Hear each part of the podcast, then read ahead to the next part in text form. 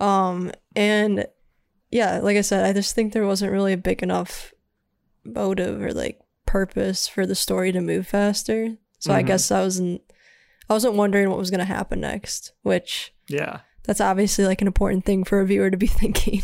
Very much, very much.